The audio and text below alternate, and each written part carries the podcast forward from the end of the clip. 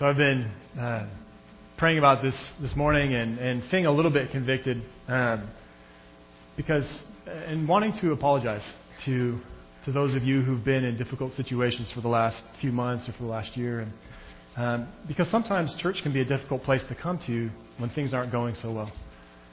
Sometimes it's like refreshing, but other times it can feel difficult or hard, especially if you're in a difficult place, if your heart is broken, or if you've lost someone that you loved. It's a funny thing. It's an ironic thing. Because sometimes when the people who are hurting the most feel like they don't quite fit at church on Sunday morning. Sometimes there's this pressure to, to act like things are all together, or to come and to praise and sing when you don't really feel like singing. So this morning, I just realizing that, or actually not this morning, but this last week, realizing that, and wanted to apologize to those of you who maybe felt like that this last year or sometime in the last while. To say, forgive me, to say, forgive us, when we aren't always an easy place to come when you're struggling. But I also wanted to talk some about, um, or continue our conversation about, what does faith look like when life is hard? What does faith, what does following Jesus look like when things are really difficult in our lives? And it's funny because uh, in June, Tracy and I were planning to go to Florida to pick up or to adopt a son. And now, because of our situation, we, we won't be able to do that. So I was talking with uh, some people to, to preach while we were away, and I was going to ask them if they would speak some about faith um, in difficulty.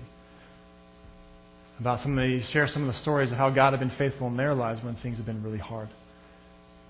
And now we're not going to Florida, and I wasn't expecting for me to be here to be speaking on this, but after some of our conversations about healings and and faith in difficult times, this seemed like the right conversation for us to keep to keep having, the right scriptures for us to keep reading. And so um, part of, of Tracy and I, of, of our situation in the last few weeks, I've been um, all the more wanting to draw closer to God, wanting to move closer to Him, um, closer and closer. And so I was reading this book um, by Eugene Peterson, is Long Faithfulness in the Same Direction, or Long Obedience in the Same Direction. He's talking about Psalms, just a, a short group of Psalms called the Psalms of Ascent. And he was talking about it, and in the introduction he's saying that the Psalms have always been used for discipleship, have always been used to grow Christians in their faith. And he said he was talking with people, and he began to realize that the people around him weren't really praying the Psalms. And he was puzzled by that because he said, Christians have always prayed the Psalms. And I was convicted because I thought, I never pray the Psalms.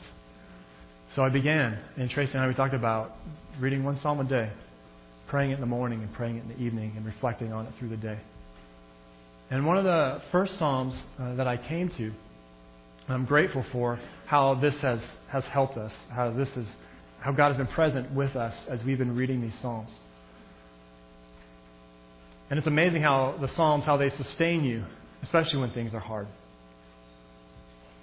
I don't know how many of you, maybe most of you probably know this, when things are difficult, that's the book that you turn to. You turn to the Psalms to pray alongside those who ask for God's help, who cry out for God's mercy. Well, pretty quickly into it, I started sensing, or started receiving God's blessing and, and receiving Um, these words uh, from God. And the one that was really powerful in the beginning was Psalm five. And it's a psalm, it's a morning psalm. So you pray it in the morning uh, in preparation for the day.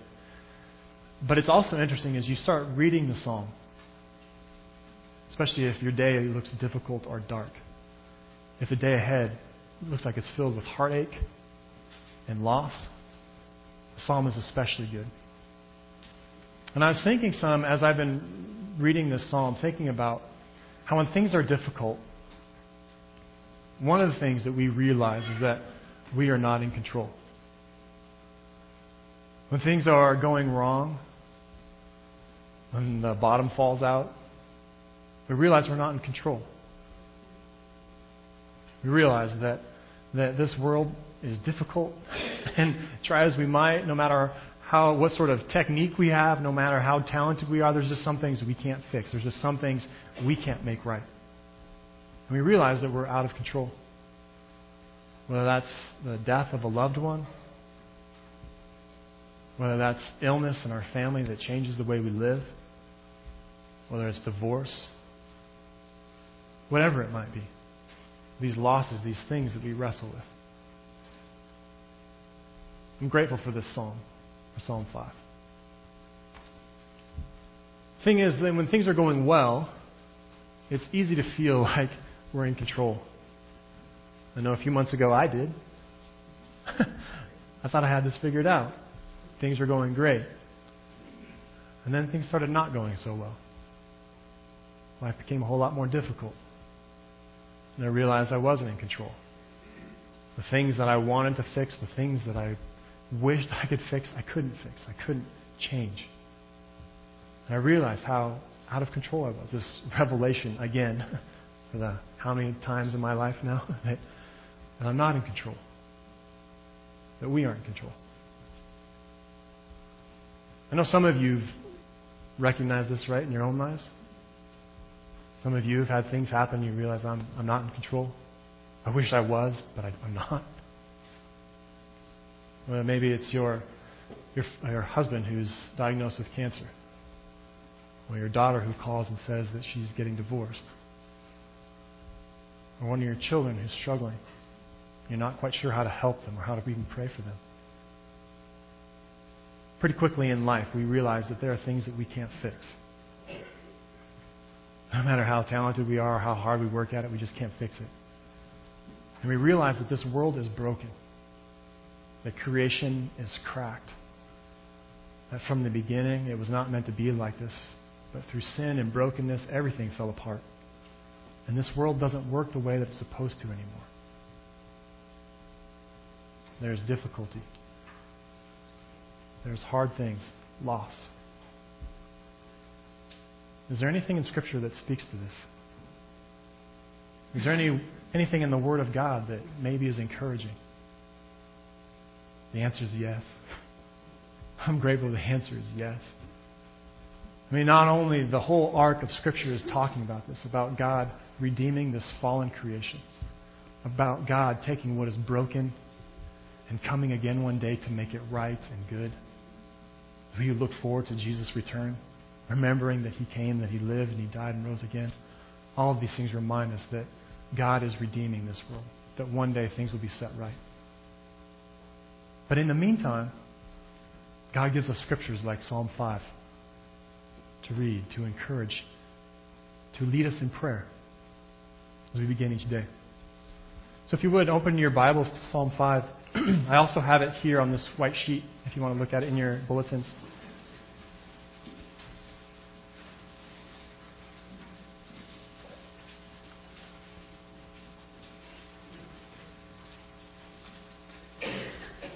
I've, uh, if you see on the white sheet, I've added a few bold parts there. We'll talk about that in a minute, but you can just ignore those for now. But Psalm five, for the director of music, for flutes, a psalm to David. Give ear to my words, O Lord. Consider my sign. Listen to my cry for help, my King and my God. For to you I pray. In the morning, O Lord, you hear my voice. In the morning I lay my request before you and wait in expectation. You are not a God who takes pleasure in evil. With you the wicked cannot dwell. The arrogant cannot stand in your presence. You hate all who do wrong. You destroy those who tell lies. Bloodthirsty and deceitful men the Lord abhors. But I, by your great mercy, will come into your house. In reverence will I bow down toward your holy temple. Lead me, O Lord, in your righteousness because of my enemies. Make straight your way before me. Not a word from their mouth can be trusted. Their heart is filled with destruction. Their throat is an open grave. With their tongue they speak deceit. Declare them guilty, O God. Let their intrigues be their downfall. Banish them for their many sins, for they have rebelled against you. But let all who take refuge in you be glad. Let them ever sing for joy. Spread your protection over them, that those who love your name may rejoice in you. For surely, O Lord, you bless the righteous. You surround them with your favor as with a shield.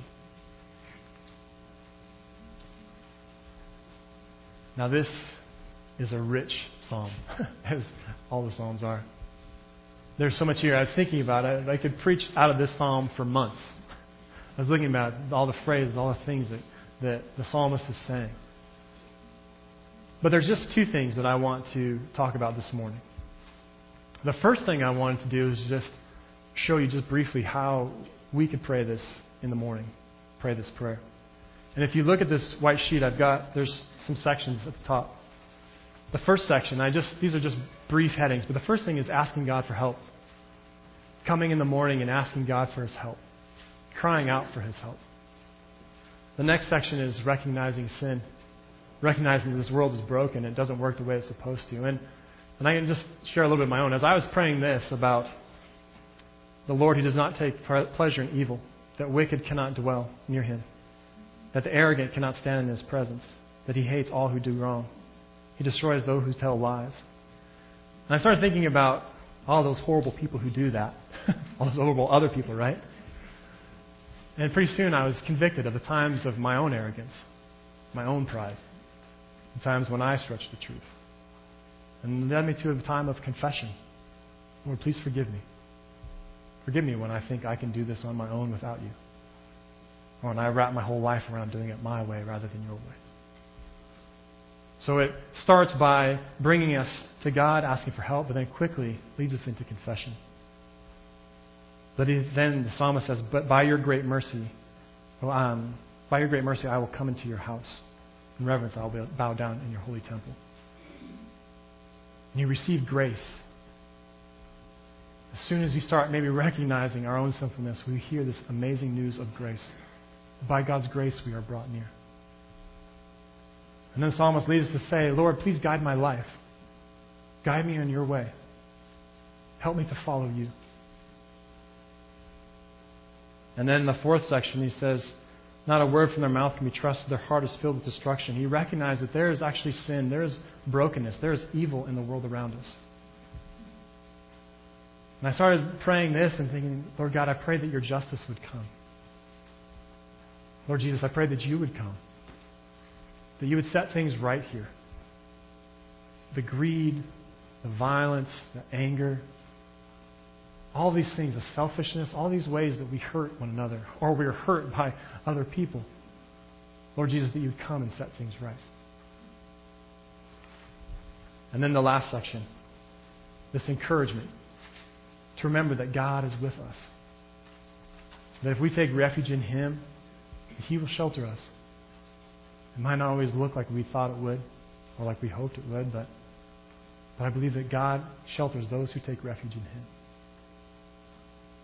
So I just wanted to point these five sections out. If you, we'll talk some about this at the end, but to pray this prayer, to pray this psalm over the next week, to kind of follow these five sections as they lead us closer to God and asking Him for guidance in our lives.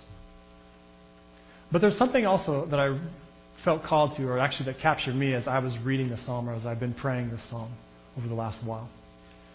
And it's the first three verses.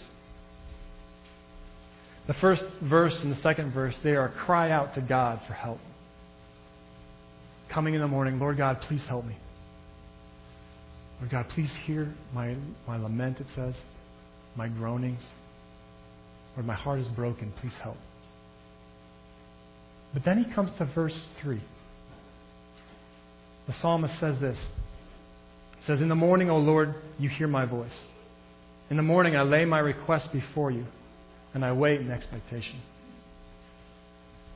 So he says, Lord, I lay my request before you. Now, in Hebrew, this is erach, which is a, a, a picture of, of laying things out, of ordering everything. And I had this image of taking a stack of pictures of people, people that I'm praying for, people that I'm concerned about, and laying them out and praying for each one of them in the situation that they are in.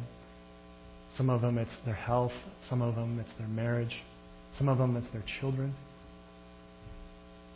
But the word the psalmist used here is this idea of laying all these things out orderly before the Lord. And then it says, lay these things out and watch.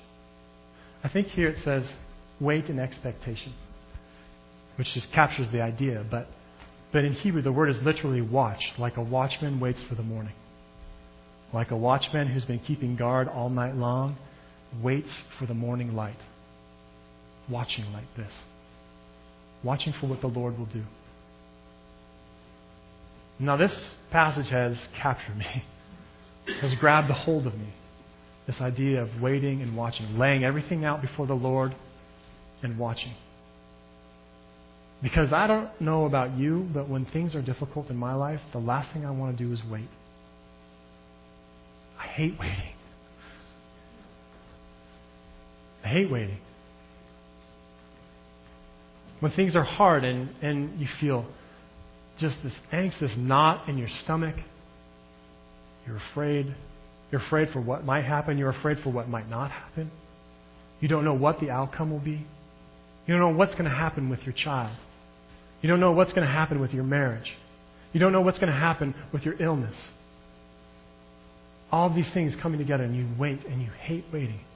It's like a, it's like a vice on your chest. I don't know if you've ever felt that.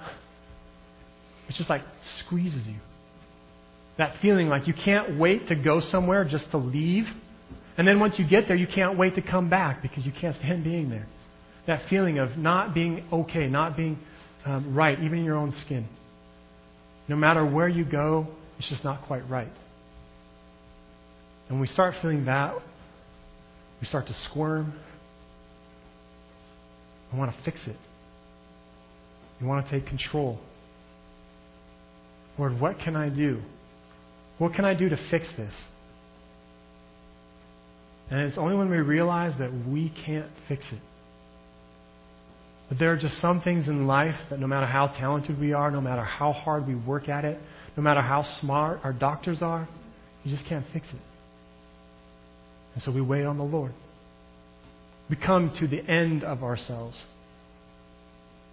And then there's peace. Or at least there can be peace. And that fall between figuring, thinking we can do it on our own, and that gap between that and completely giving up, there's this little ledge I was thinking of. This little ledge of taking peace. Peace in waiting on God. That there's calm in watching for Him. Now, this is not resignation.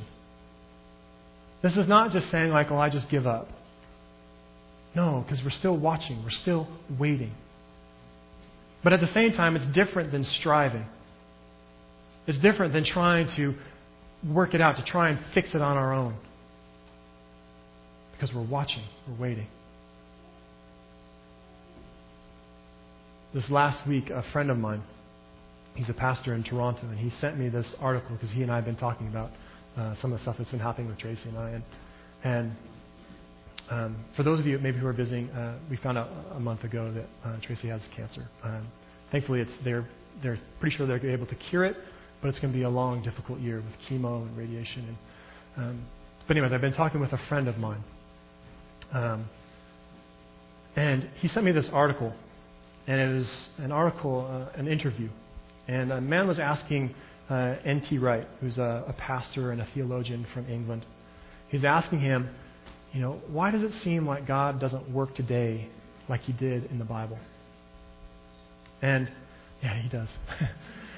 And that's part of uh, um, Bishop Wright. That was part of his response to him, is that today we, he says, we have a bit of a disability with the distance of time. It's a bit of a disadvantage for us because we read, say, for example, in the book of Exodus, we read that the people of God, they cried out to a God, and then a page or two later we read how God was sending Moses to save them. What we have sometimes a harder time realizing or remembering is that it was four hundred years between Joseph and Moses. How many decades, how many centuries were the people crying out for God to save them before He came? Or think about Isaiah, the prophet Isaiah. He was praying for, or he was prophesying, speaking of a Messiah, of a Savior who would come. He lived eight hundred years before Jesus. What about Malachi? Prepare the way of the Lord, make straight the paths in the desert. Spoke those words five hundred years before John the Baptist spoke them again at the River Jordan when he was baptizing people and baptizing Jesus. Great spans of time between the prayer and God's fulfillment of it. How different is that than our society?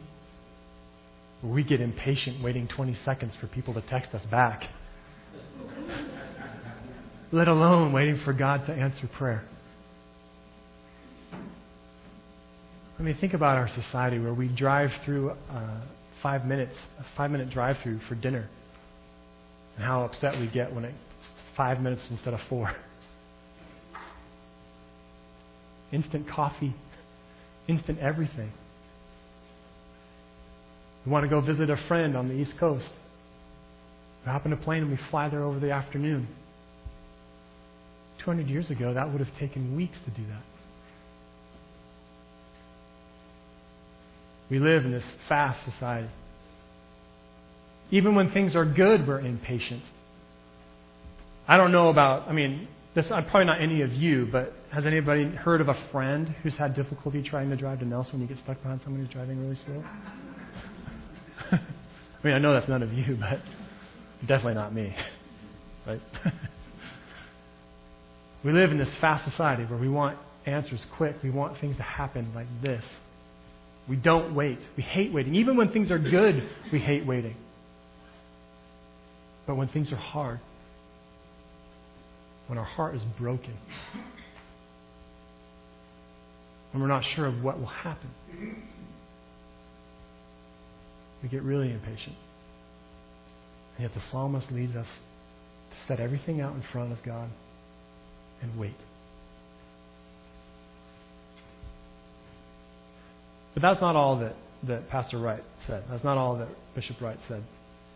So not only do we have the disability or the the, uh, the problem of, of distance of time, but he also said that in his time of meeting with people when he was a pastor, ministering to people, that people would come and they would talk about how they'd been praying to God and how they'd been waiting for His response and how they were wondering if God cared about them anymore. And he said so many times he saw times when it took a while for people to realize what God had been doing.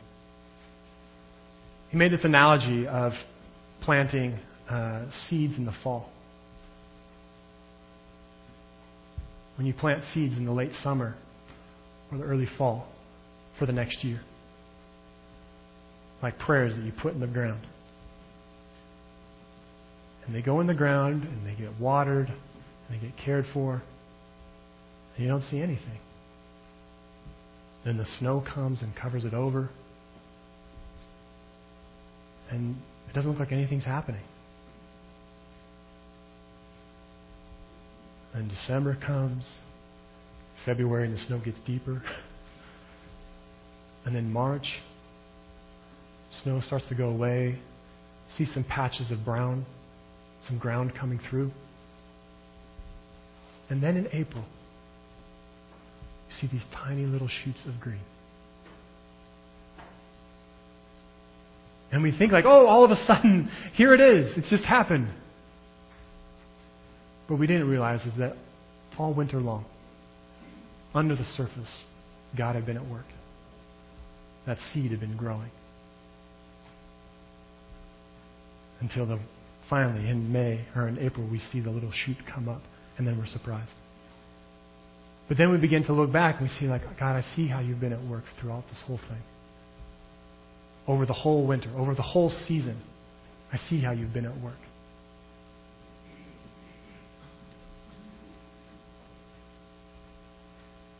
This prayer, I'm so grateful for Psalm five. Not only praying it and reading these words and how they've been encouraging, how they've been strengthening me, but also this idea of laying everything out in front of God, and then waiting, hoping that those seeds are in the ground and that when the snow is gone, that they will come up again. Amen.